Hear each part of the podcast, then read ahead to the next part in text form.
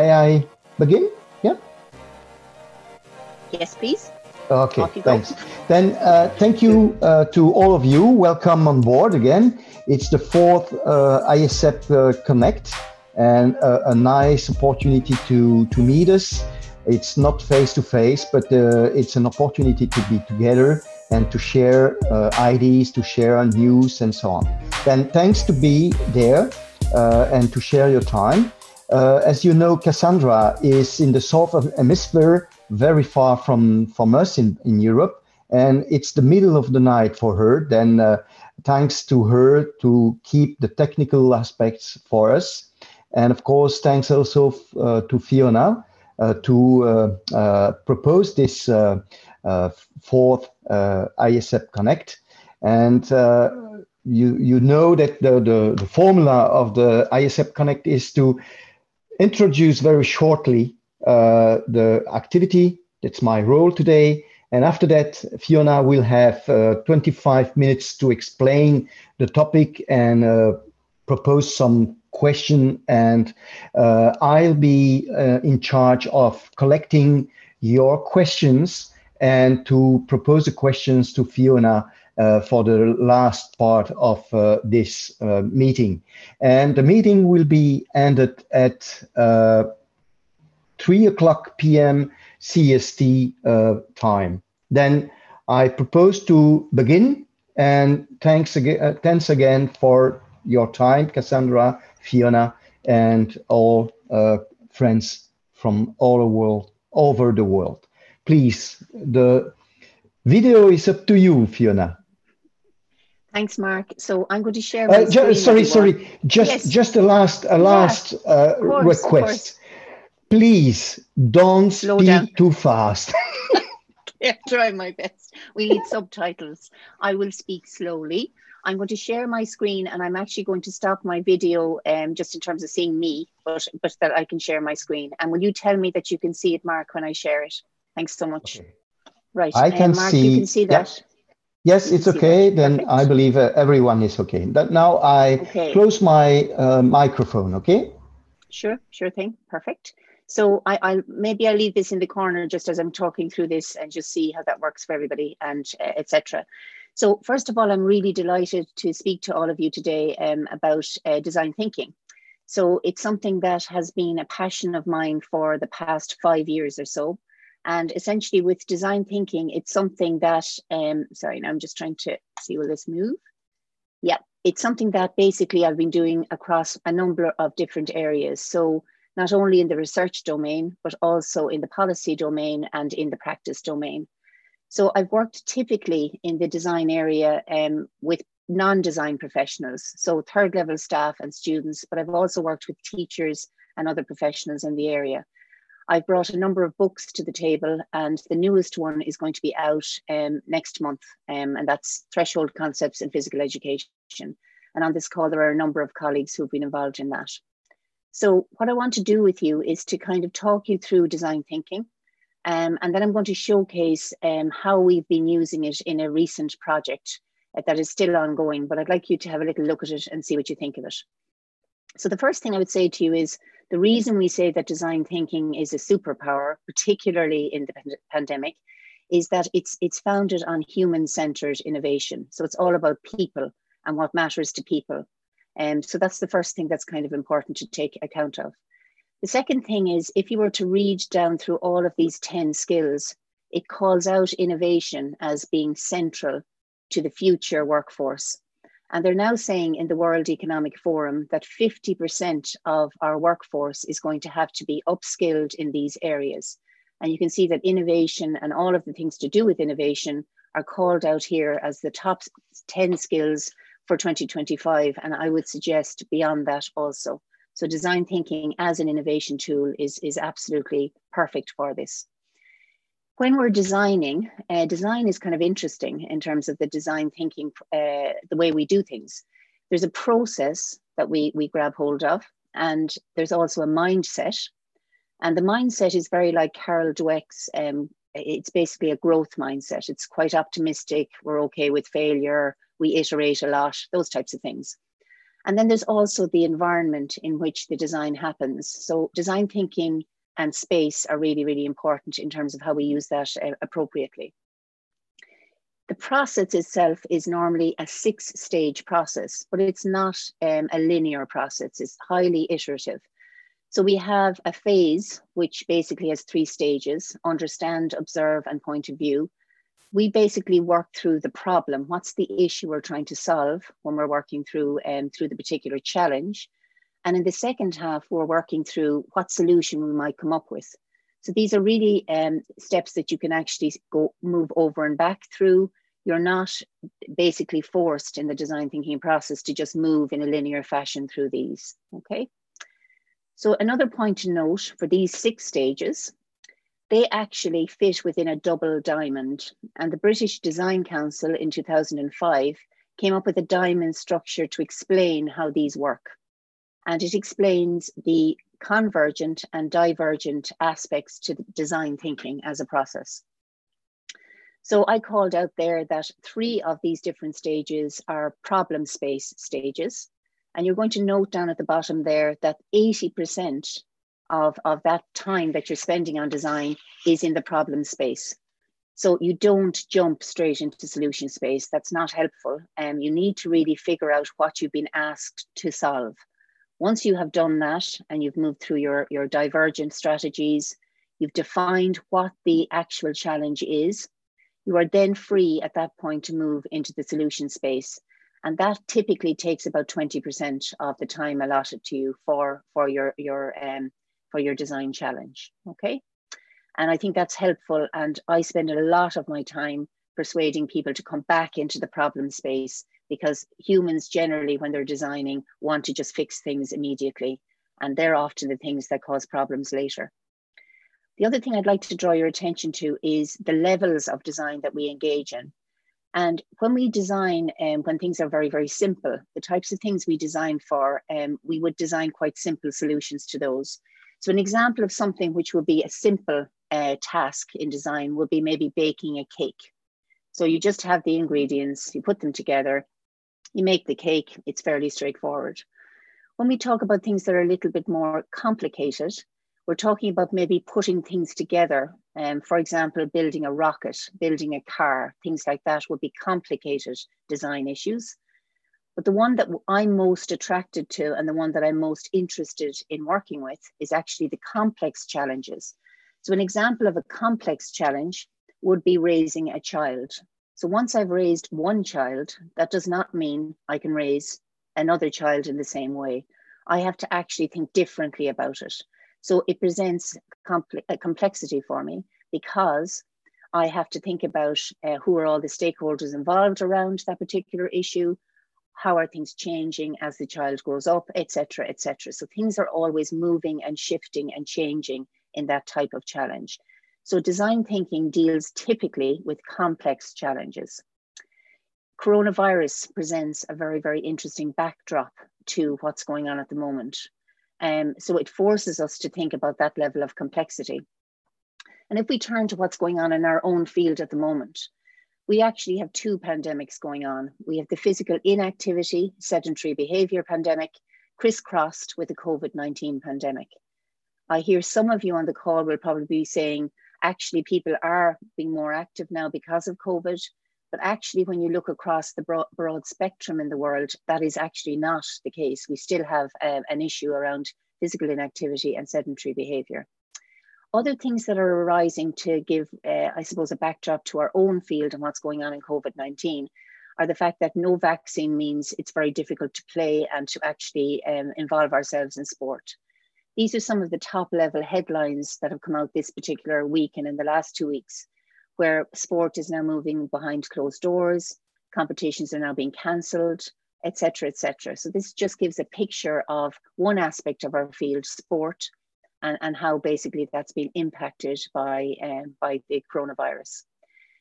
Spectators are another issue, um, and, and the fact that we don't really have spectators at events anymore. So that's another issue that we're trying to, to concern ourselves with. And one that really is quite interesting to me, certainly, is the idea of fear versus social hunger. So if we think about in our own field, the fact that we are really afraid to be with each other because of the virus, um, but we have this absolute social hunger to be together. And these are all very interesting, um, as I call them out, backdrops to what's going on for us as a field in COVID 19. And it presents a very, very interesting challenge to us as professionals as to how are we going to grapple with it. And I do feel that design thinking is a space in which that could certainly happen. I want to also kind of highlight to you that often the, the solutions that we have um, have been solved in a prior life. So today's problems are often yesterday's solutions. So we have to be ready to always be agile and to be ready to iterate those solutions um, just to make things better, as is in the current circumstance. And it is not good enough to come up with things that just seem to work in all circumstances, because that is not the case. We cannot have a cookie cutter response to COVID 19 and to how our field is going to actually get on its feet again in COVID 19. So we need to think differently. So, certainly for me, and this is where I'm going to share with you uh, something that we did over the last number of months, is where back in April, there was a lot of angst and frustration around what was happening to sport, physical activity, and physical education. And I thought, okay, there is a, unique moment for us now to maybe do something a little bit different. So what I decided, um, just here in, in my, my, my home in, in the south of Ireland was, would there be an opportunity for us to crowdsource ideas for incubation? And often when we're faced with very, very significant problems, uh, we do crowdsource ideas. We, we find ideas maybe that might, might work uh, to solve what's going on, but it's quite rare that we incubate them. And I thought that could be something of interest to many of the people and, and um, different entities in my own network. So what we came up with is this idea called a global design challenge for sport and physical activity. So that is now going at the moment and will finish in April of 2021. And we are going to run another one, practically, I would say, straight away in 21. And as you're listening to how I describe what we've been doing um, and how we've been using design thinking, I would like you to consider maybe that you would like to get involved. Okay, so think about that in the back of your head as I go through this. So essentially, you could decide that you will be an incubator, a hacker, an educator, a mentor, a judge, or a researcher, or all of them. I don't know. Let's see. Let's see what you come up with. So I'm going to walk you through what this looked like, how we built it, um, what we've been doing, and the impact so far of how design thinking has really helped us. Um, I'm going to call out one thing. We have used design thinking not only to design this global design challenge itself, but we have also used design thinking as part of the hackathon. Okay, so in two different aspects of this. So the idea was born on the 27th of April 2020. I made a few phone calls, I had a few Zoom calls with various people, and I asked a number of people to sit around the table. And they became a magnet for other people to come around the table. So we ended up with 22 different groups and entities and significant organizations around the world who wanted to become part of this not only did they want to be part of it, they wanted us to, to help us to build it because it didn't exist apart from a notion at this point. We said before we would take off uh, that we needed to actually start to look and understand the problem. And design thinkers, as I said, always spend time in the problem space and check are we right in what our hunch is? Um, is there data to support where we think we should be going, etc. So at this point, we knew there was a problem with COVID 19 and sport, physical education, and physical activity, but we weren't quite sure what the problem was and we needed to figure it out. So we turned to Sallis's work and we looked at the 11 different things that Sallis's paper had called out. And we looked at other, other research uh, um, entities as well. So these were typical ideas, and we had a good look at those to say, okay, are there interesting ideas in there that might help us understand the challenge that was there? We conducted a needs analysis. So the organizations on the platform actually spoke to their grassroots and to other stakeholders to ask what are your burning questions at the moment during COVID 19 for sport, physical education, and physical activity. They came up with three intersecting design challenge areas one around movement, one around space, and one around interactions within the space. They also came up with a number of golden threads that mattered to them, and you can see all of them there, from inclusion right down to physical activity preferences. Okay, so what we did was we decided to collate all of that data and we collated it into an actual challenge that was meaty enough to actually drive uh, this global design challenge. And I call out the word sustainably um, as a key word in this challenge. Sustainably redesign sport and physical activity for children and families, the young and the not so young, for participants, spectators, fans, and community groups, so that it is inclusive, accessible, attainable, and fun during the pandemic and afterwards. The word sustainable was very important to us because we situated that challenge within the Sustainable Development Goals, but particularly within the Kazan Action Plan that calls out a number of those goals. So we made it very interesting um, in terms of what perhaps a global view of what we were doing uh, would be. And these are important to our area, this Kazan Action Plan. We wanted to see whatever we were going to, to uh, create or do through this challenge, that it would speak directly to uh, the Kazan Action Plan in particular. So it was a very, very scary process. Pat Fitzpatrick is on the call, and Pat can understand that. He may still be in therapy after it. But we were building the plane while flying, which is a bit scary. It was exactly that building this entity as we went. It ended up being six different stages. So we launched in June. We had a registration uh, period with a lot of social media kind of, uh, kind of, uh, I suppose, uh, input at that point. And then we had this very, very exciting moment in June, which was the hackathon. And a hackathon, for anyone who doesn't know what it is, is where people hack or try to solve a challenge in a very, very fast time frame using the design thinking steps that I talked about earlier. So we're talking about a 72 hour period to look at the challenge, to develop a solution to the challenge, and to pitch that challenge. We had 187 teams involved in that competition on a platform called DevPost. And DevPost is the largest hackathon site in the world, and they gave us their platform for free. We then gathered a number of expert judges who looked at all of those entries, um, and they adjudicated that 37 of those entries warranted moving forward. Those entries were then moved through a matching process over two months and those were matched with particularly five entities on our platform. Um, so they included UEFA, and um, they were also UNESCO, Tafisa. Um, I know that ERA is also involved with them, and also there were uh, Sport Ireland um, entities within Sport Ireland that were also involved, and others. So I'm just calling out the five top ones. So they're all in incubation phase at the minute. Okay. We also decided we better organize ourselves a little bit. So we felt that for the Global Design Challenge, that the citizens were the most important. The design teams were wrapped around those. We had mentors or dreamweavers, and they typically came from, and um, they were experts in business and economics and engineering and other areas. Um, and many of them from my own university who came back as alumni to help. Um, and also there were the partners or the incubators, okay? So we organized ourselves as such. We then had a very interesting um, uh, call with UNESCO, the World Health Organization, and the Commonwealth Secretariat. That came very early. In June, they said they wanted to be observers of this particular global design challenge. They were intrigued to see how design thinking could be used in this new way, and they are still observing us and seeing what we're doing. We also, because we're educators, wanted to educate and build capability in a couple of areas. So the teams that were hacking, they received uh, training through uh, the design thinking process. They understood what that was through the webinar.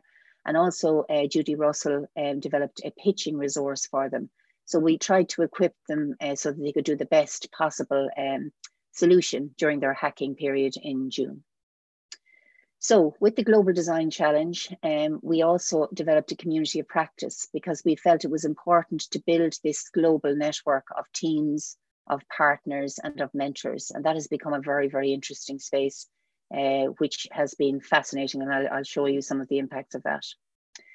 We used way too many platforms, my goodness me, uh, from DevPost all the way down to Zoom. They were all free It helped a lot, but it was crazy. And this was one of our kind of, I suppose, reflective moments where we said, the next time we do this, we need to make this a bit tighter.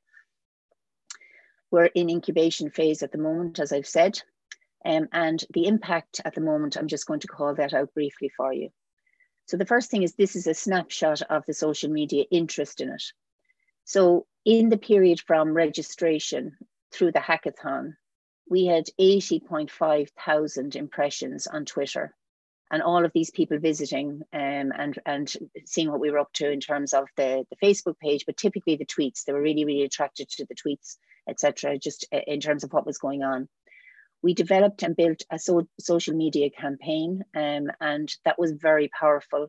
And we had an actual proper communication plan that was that was actually the backdrop to that. The stats over six months, we had 187 teams hacking, 37 finalists. Of those, we nominated eight as winners. At the moment, we have 19 teams incubating in, in those organizations around the world, and we are hopeful that by April we will see some success. 40 countries were involved across 12 time zones.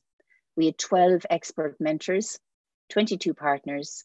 There were 43 people involved on the organization team all of whom, if we were to collate it, it was circa 10,000 hours.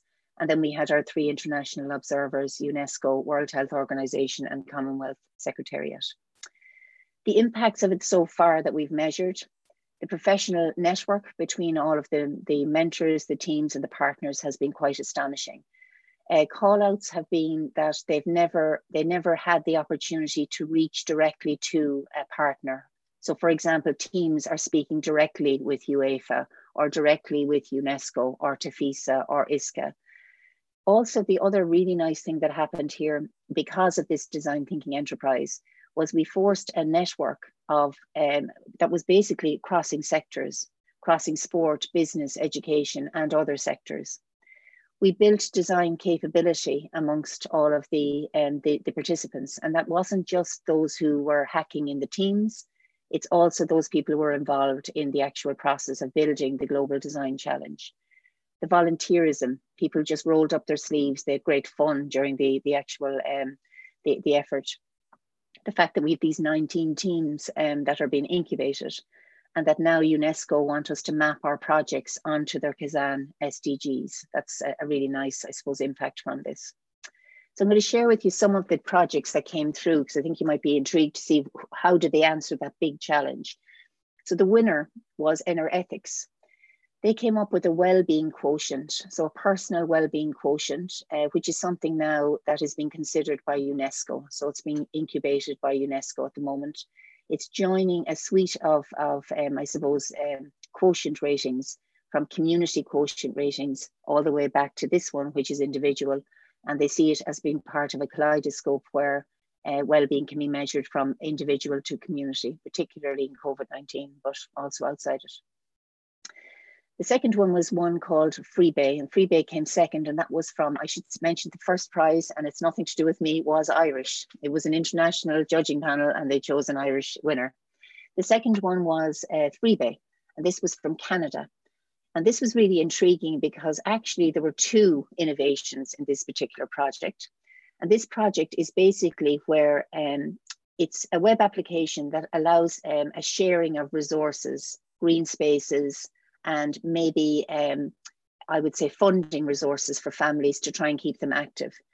Um, so that's one element to their innovation. Their second element to the innovation, which was really, really cool, was that they had an impact tool called Bingo, and that became quite attractive to one of our partners. And so one of our partners is actually working closely with Freebay to exploit both of their ideas and, and to see how that goes.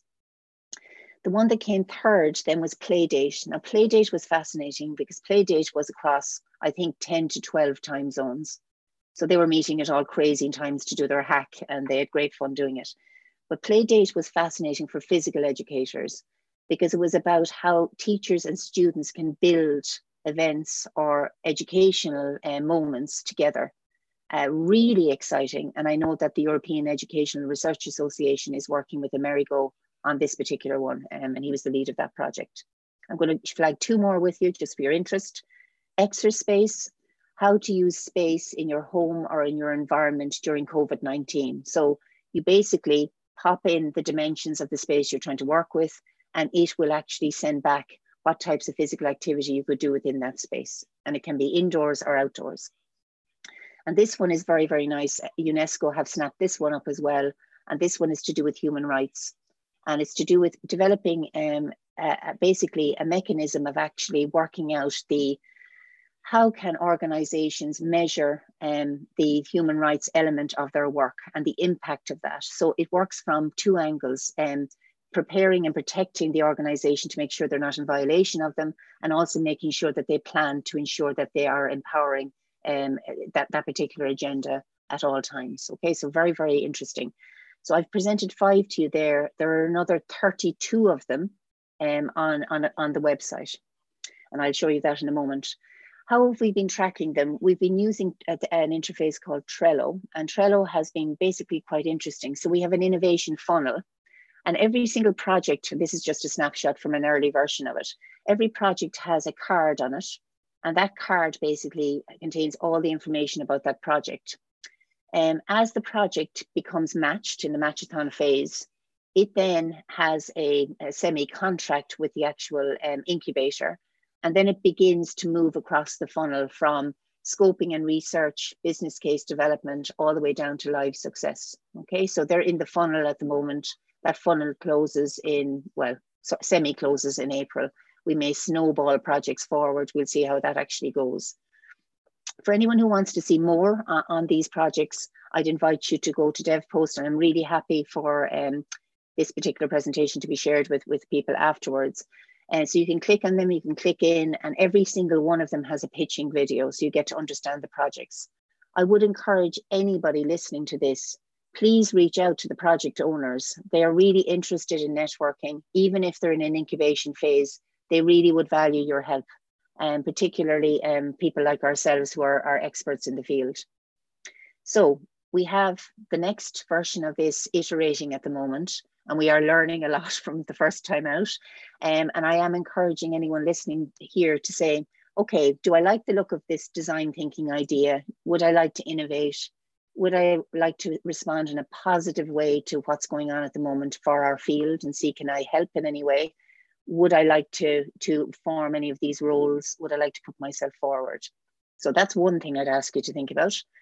Um, if you're interested in developing innovation kind of techniques and capabilities around design or data or digital fluencies, I would ask you to consider this fully online course, which has been just launched by our university. That's what I'm teaching on today, actually, and see what you, you think about it because it might be something you would like to sign up for when we run it again next year. So if this is intriguing to you, on that program, you will learn about design thinking, you will learn about data literacy and digital literacy. Um, and the other thing I would say to you as well um, is this is something that may intrigue you. And you can see behind me probably, there's so many books and Lego and crazy things behind me. These are all the resources that are available to you. If you're intrigued by this, um, and this may be a follow up um, event that we might do in ISEP Connect, I would be very happy to run a very short training for an hour with people if they were if they were interested and we could maybe feed that information back to cassandra if that's of interest i could run something quite short to give you a flavor of what design thinking is is like in action and that might certainly help you um, so i thank you for for listening i'm looking forward to your questions and i want to finish with one small thing I'm just very conscious at the moment. I've been following uh, Twitter just in terms of, of uh, what we're all doing as a profession and how we're trying to connect with each other. I think lots of organizations are doing great things. ISEP have ISEP Connect. But I want to introduce you to a new concept that we, we're thinking and we are going to launch now called ISEP Connect Plus. And I suppose Mark, myself, Attilio, and, and the members of, of ISEP feel that there is a gap at the moment and that lots of people out there are publishing and uh, like whether it's articles, books, reports, and nobody's getting to hear about them. So we're developing um, another aspect to ISEP Connect, which will allow for maybe a launch platform for something like that. So I'm thinking about Ash. I know you're on the call, and Ash, you have a book coming out around models-based practice in December, and uh, the 14th of December. I know Risto Marttinen and uh, Aaron and Tom Quarmby have another book out in the in the new year. Uh, so there are going to be moments where we could do some publication launches where we invite the team or people involved in the publication to talk about their work, explain why it mat- matters for practice, and maybe they may have follow-on work that they want to encourage people to become involved in. So we create two spaces in ISEP Connect, something like I've been sharing now, but then also a possibility where we can meet the authors, we can have discussions, and we can query what's going on and get excited about the dissemination of our work. So this is something that we're very excited to tell you about today. And just stay tuned basically to the ISEP website for the, the formal launch of that. Okay, so I'm going to stop sharing now. Um, and just go to this guy and stop sharing. Okay, I have no idea whether that was 25 minutes or 25 hours. Oh, see how it you was. are, Fiona, you are right on time. You respected oh, uh, strictly the time. Then now it's up to us to ask you some question or propose some comments. Then uh, the floor is to uh, to the, the participant. Then maybe if you have a question, uh, please activate your uh, the sign and then uh, open the microphone and ask your question. Because at the moment, uh, I don't receive requests, questions from uh, from the chat tool, so we, we, we can go there. Do you have something?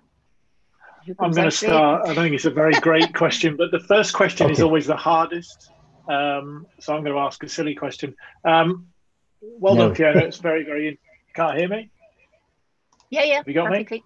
Yeah, yeah. Yeah, gotcha. Um, it's very, very interesting to see. I saw it on social media, on social media, but lots of people didn't get a chance to engage.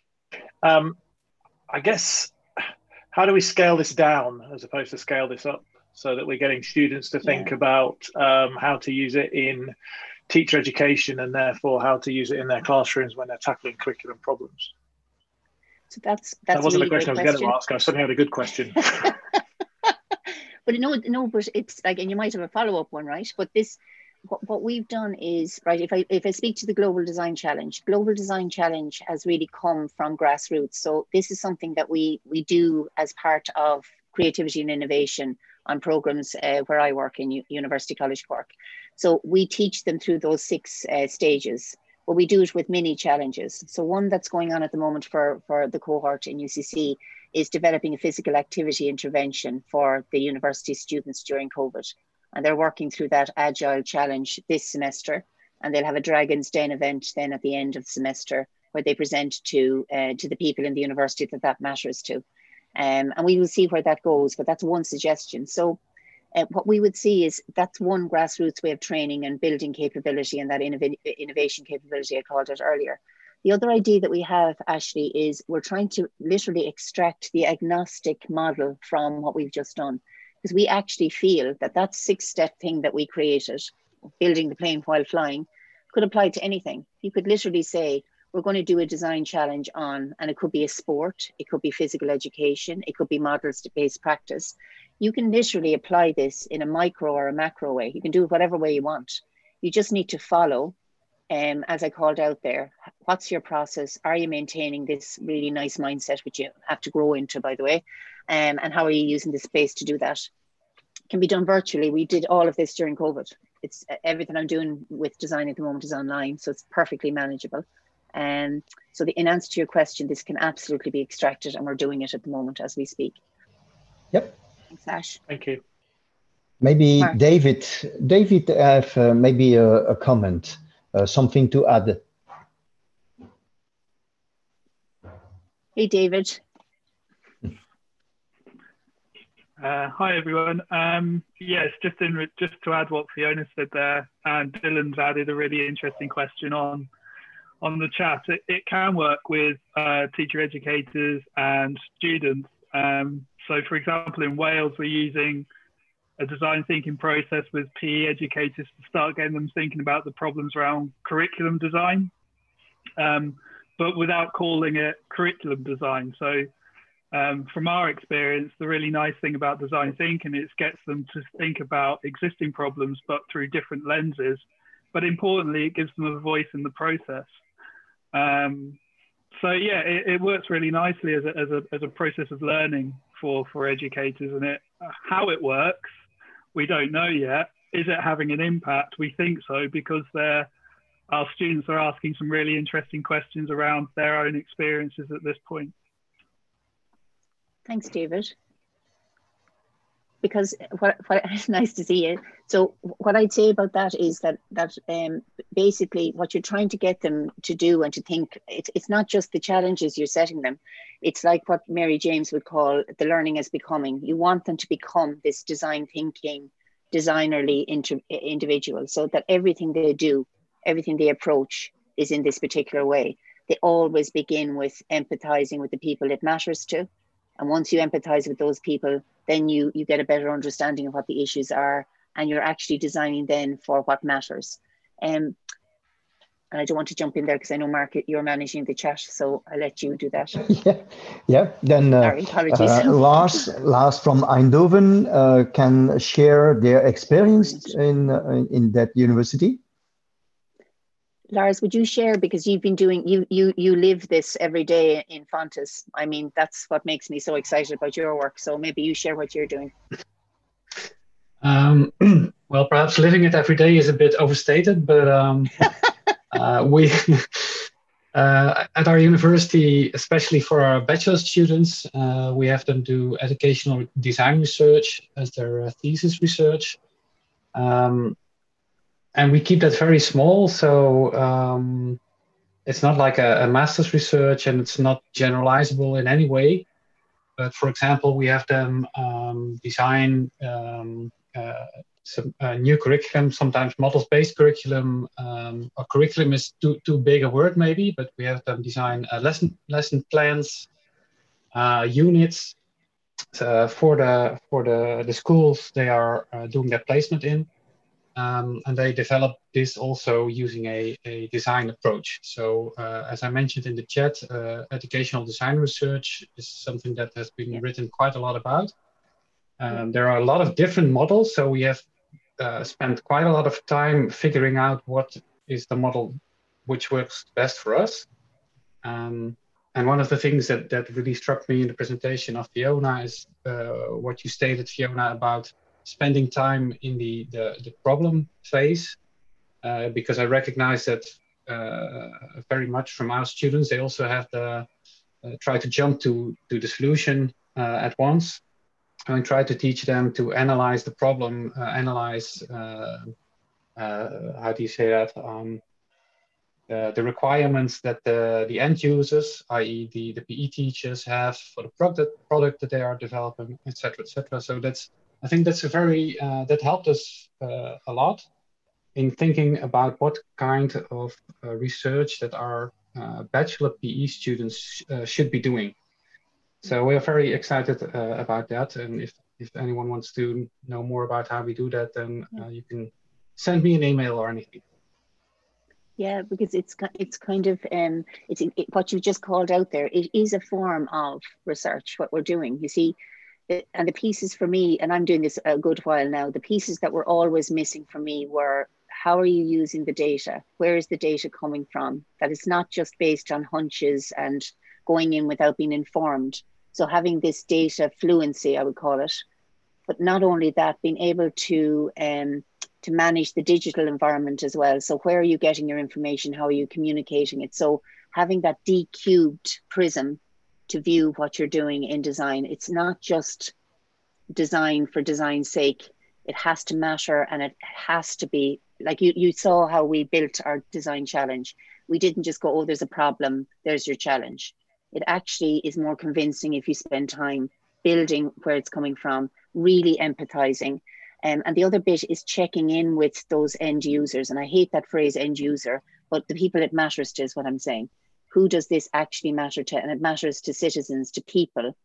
And if you can get it right, then you're you're you're, you're onto something. But for certainly for me, the, the game changer for me is thinking of it as a research enterprise with impact. Mm-hmm. So the incubation thing is really important. Yeah. Thanks, Lars. Uh, really helpful. Yes. Uh, Keze uh, ask uh, ask another question about how to implement concretely that uh, approach and uh, to to leave the, the theoretical aspect and to to jump into the practice. do you have some uh, ideas, some uh, information about how to to to implement such approach in a in a, a, a concrete situation? what I do, and this was would be what I would do if I was going to run a short session with everybody. I, I push you straight into design immediately. Uh, we we learn the theory as we go. It's a praxis model. So we would start with a design challenge where literally we're going to move through the stages. Um, I would give very strong handrails at the beginning so that people would would be able to use uh, maybe particular processes or templates to help them understand why they're doing it. Um, and as they get more confident, and because we're teachers, we're really comfortable with this. So once you explain that the understand phase of this is all about trying to really interrogate the problem, teachers naturally know where to go to find as much as they can about something. So if you're doing a semantic analysis on the problem, if you're doing stakeholder mapping, all those types of skills, we're very naturally adept at doing that as teachers. So you, you build that repertoire quite quickly. Then you move on to observe, and it's all about interviewing skills, photo voice, card sorting, all the techniques we would know as researchers. So, what I'd say to you is, yeah, with anything new, you always kind of hold on tight to the theory. Uh, my my thing as as we are practitioners and we we work in a very practical field is the more applied the learning is, the better for this. And what you're trying to persuade people is it's all right to make a mistake and it's all right to get it wrong because you can iterate it. And actually, you're going to learn way more in your design process when you get it wrong than when you actually get it right. So, creating an atmosphere where you have a safety net for people, helping them to move through the process, um, lots of questions, encouraging curiosity, all of those types of things. And I would call it the spine of the of the actual experience will be those six stages. That's the spine that they can hold on to for dear life and as they're going through it, they start to become a little bit more confident. And we ramp up the intensity of the challenge. So the first time it might be something very, very small, uh, design something for your friend. Uh, it, I, I, it, it, can be something like that. Then it might be something a little bit more important. It could be design a lesson for your next uh, basketball class. The next time it could be a short course for physical education. So you build up their confidence as they go through it. Um, mm-hmm. And there's lots of meta layers then as you move through it as well in terms of use of technology, pedagogy, how you're building the, the pedagogy as you move through it. And if if we follow Julie Pearson uh, comment, then it seems that many different people are using similar approach, uh, using different names or different models, but the, the main principle is to give to provide a, a, space where people can share ideas and try to develop uh, aspect. For example, it could be uh, linked to uh, action research, and then where you are starting from a problem and you try to find a solution and to uh, in, involve the practitioner in in this uh, approach. Mm-hmm. Okay, then uh, Arja uh, from Finland uh, proposed to ask if it's possible to use such uh, approach in uh, with adolescents in in in school. Then maybe yes. you have some experience on that topic. I have, and we we did it when we were working on digital well-being because what we felt was if we didn't if we went in ourselves and decided we were going to research that topic in in a school and develop um, a pedagogy to teach it, we would be working from top down. So we thought we would actually use that design thinking process with the teenagers. So we encouraged them to gather data or an understanding of their peers as to what was going on. And then we worked with them to co develop what the pedagogy might look like. So it is absolutely, Arja, absolutely can be used the main difference between it and I would say normal research is you begin with the people. You don't write your research proposal in a very separate way from the, the, the cohort you're trying to uh, research. You see them as being the starting point. You begin having uh, the, the conversations with them to make sure you're right. You define what you what the challenge is with them and through what they've said to you, and then off you go. And that's what design thinking forces. It forces you begin with the people. You don't begin with your hunch about what's going on. Yeah, really, really important. Yeah, I, I would like to ask to Alexander uh, from Liège to to ask the question about uh, the people who could work in such uh, a project. Yeah, thank you, Mark, and thank you, Hi, Alexander. Great to see you. Yeah. Great to see you. Great to see yeah. you. Yeah.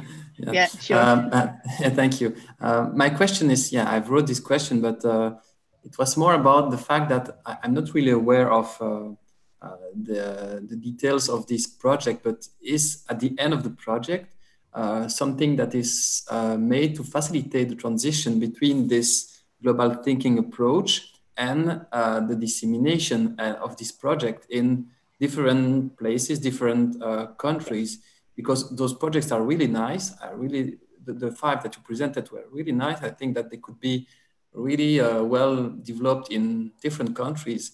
And is there a platform or something where uh, it could be a facilitator for people to get together and just uh, make things more simple to implement things in their in their countries, in their uh, local uh, place? Yeah.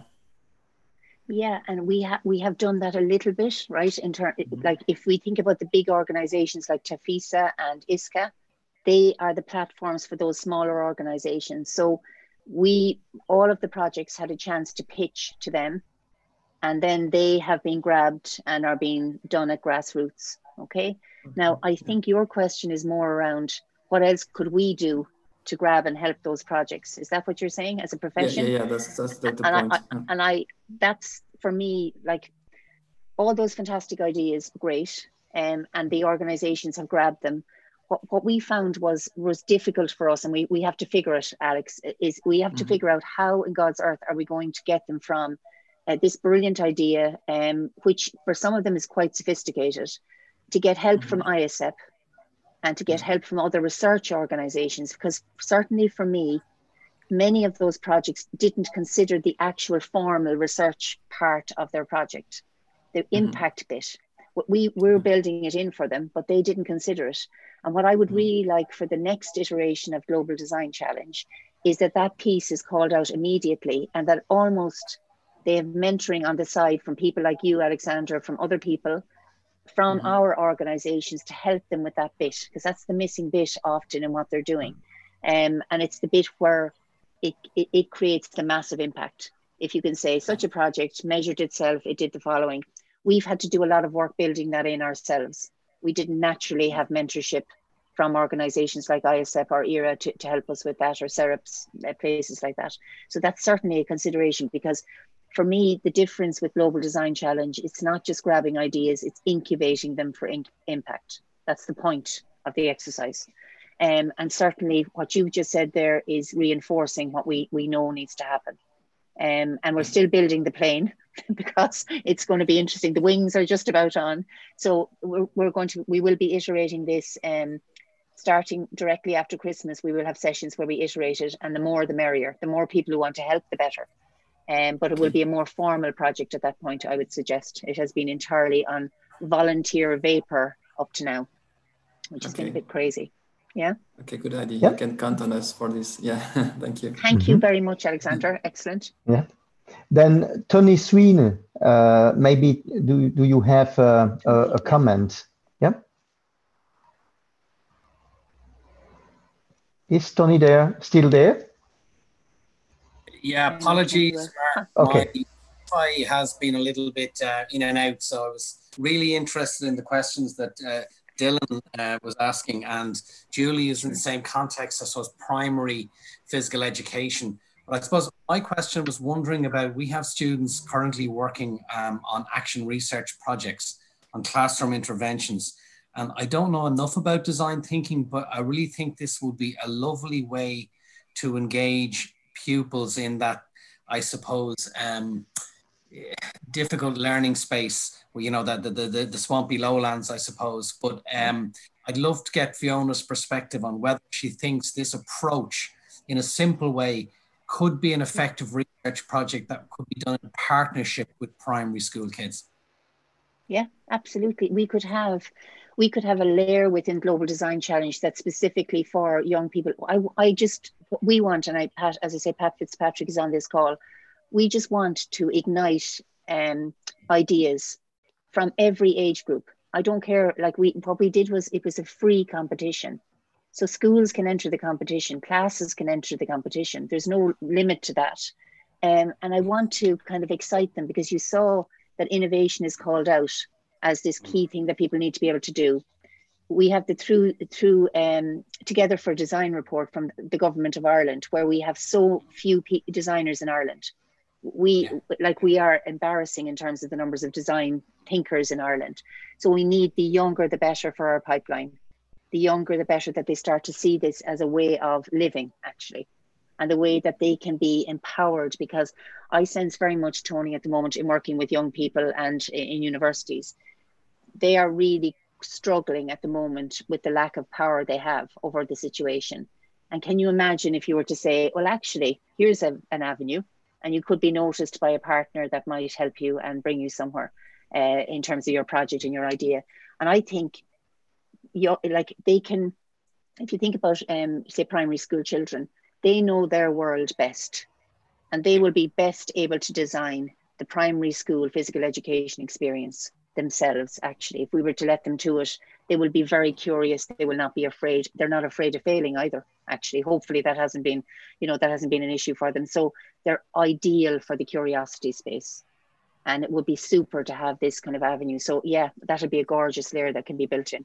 Absolutely no I think I think thanks Phil I think it really talks to the uh, the key competencies of the new draft primary curriculum framework that we're looking at a sort of a, a broader problem solving type approach where innovation and, and, and design fits. So yeah, I, I, am not really, I suppose, thinking in terms of the project. I, am being selfish here, yeah. but I'm thinking of the relevance of this currently for children who are, you know, meeting their student teacher and how are we going to realize PE under the context? I think it's so relevant and so useful. It is. Thanks. It is no problem. Lovely to talk to you. Thank you. Yep. Um, I, I, had a question about uh, the, the fact that at the moment that uh, global uh, design challenge is mainly and maybe only uh, gathering people from uh, English native uh, countries.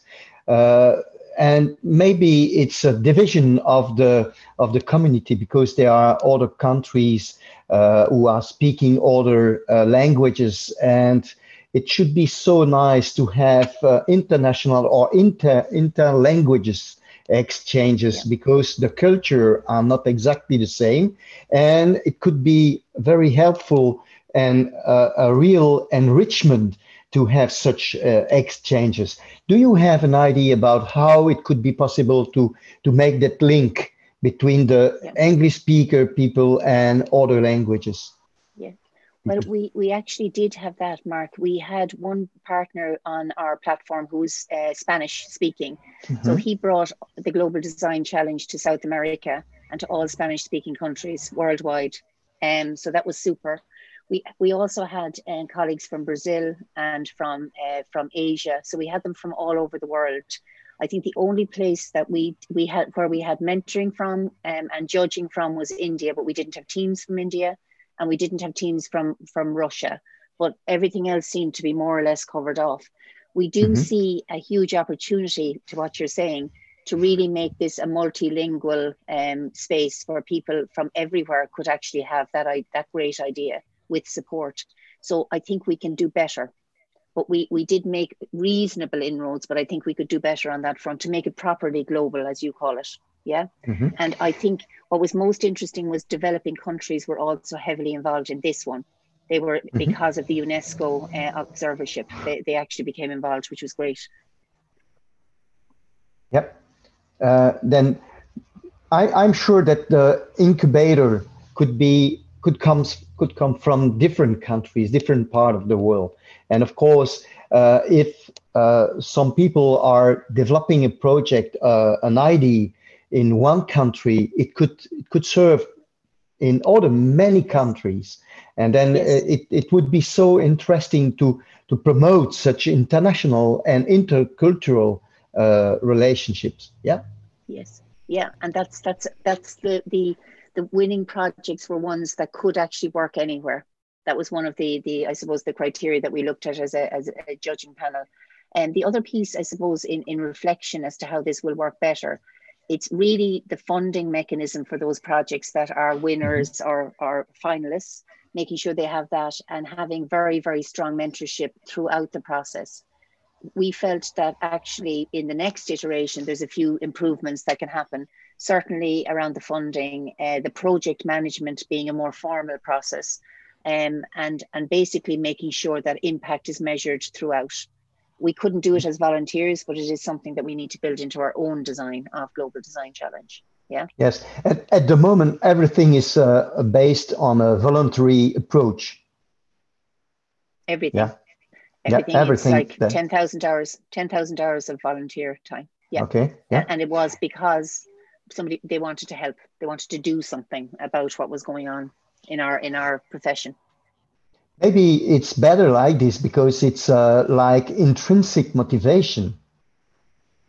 The people are there and they want to share, they want to to help the other uh, for free because they are interested and uh, everyone gains something because uh, I receive information, I give some information, and everybody is growing. And maybe it's yeah. a, a, very interesting aspect in our uh, nowadays world uh, where everyone wants to receive something then here it's more collaborative uh, approach yeah. and maybe uh, a, a, new way to work and uh, yeah.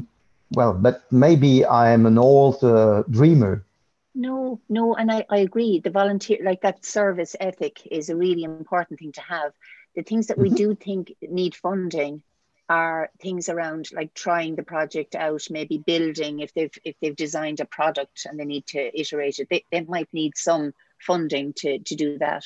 So certain aspects will need it, and there, there is a need for a project manager.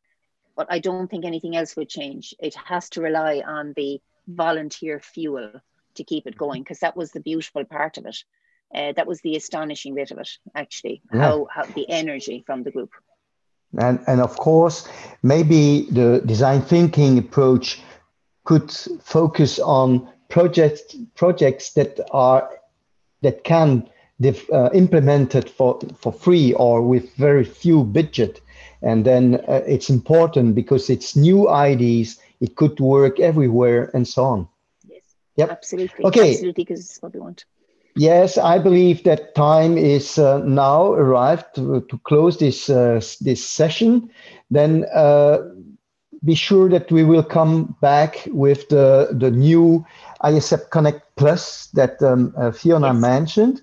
Okay, and uh, it's uh, a project I believe, and we believe that it would be useful for many people. Then it's up to us now to implement that project. And uh, of course, there will be other ISEP Connect in the next months.